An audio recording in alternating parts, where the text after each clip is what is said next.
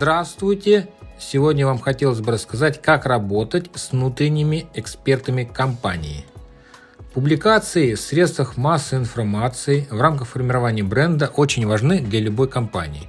В будущем статьи и комментарии могут служить источником новых клиентов, увеличивать узнаваемость на рынке, повышать средний чек на услуги или товары бизнеса. Само собой разумеется, что кто-то должен готовить экспертные материалы, находить актуальные темы и выходить на редакторов и журналистов СМИ для размещения. Как сделать первый шаг? Любая компания прежде всего люди, профессионалы своего дела.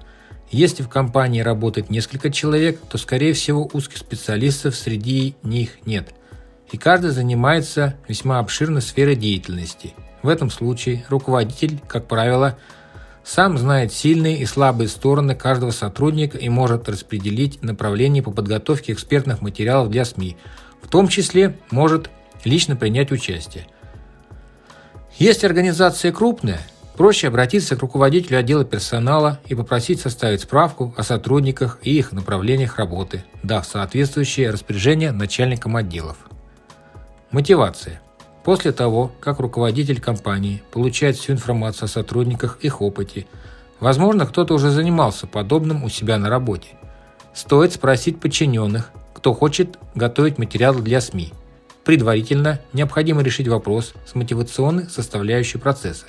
Мой совет – предложить платить за каждую публикацию в СМИ фиксированную сумму, а в конце года, подведя итоги, выплачивать бонус сотруднику, у которого вышло больше всего экспертных материалов.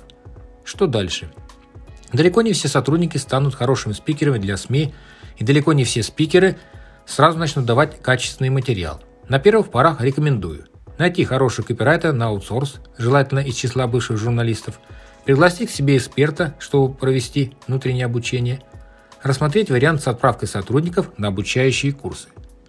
Кроме курсов копирайтинга, для выступлений на телевидении рекомендую пройти курсы ораторского мастерства – После прохождения подготовки можно для практики привлечь сотрудников к подготовке материалов для социальных для сетей компании, например, Яндекс.Зена, ВКонтакте и других.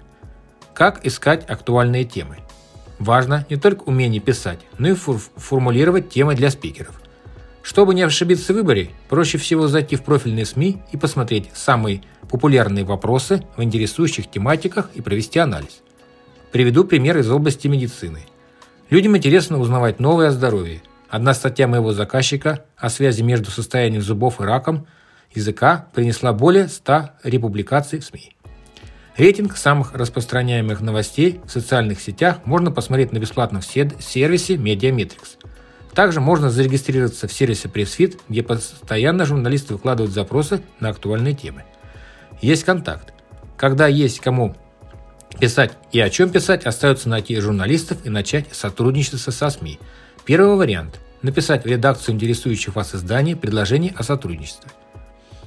Второй вариант – начать работать с сервисом журналистских запросов PressFit, отвечая на запросы журналистов и получая в некоторых случаях публикации. Третий вариант – обратиться к профессиональному пиарщику или в пиар-агентство, у которых уже налажена связь со СМИ. Несколько слов о подводных камнях. Компания может продвигать эксперта, который впоследствии увольняется. Получается, что много труда было потрачено впустую.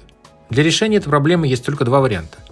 Делать публикации в СМИ с обязательным упоминанием о компании или продвигать через упоминание генерального директора или владельца организации. В заключение хотелось бы отметить, что публикации в российских СМИ – это надежные инвестиции в бренд компании, особенно в нынешних реалиях, когда западные социальные сети одна за другой подвергаются блокировке. Запомните, Имидж организации выстраивается годами, а разрушить его можно в один миг. Поэтому советую никогда не брать для статей, экспертов, комментариев темы, связанные с обсуждением религии, политики и военных действий. Благодарю за внимание.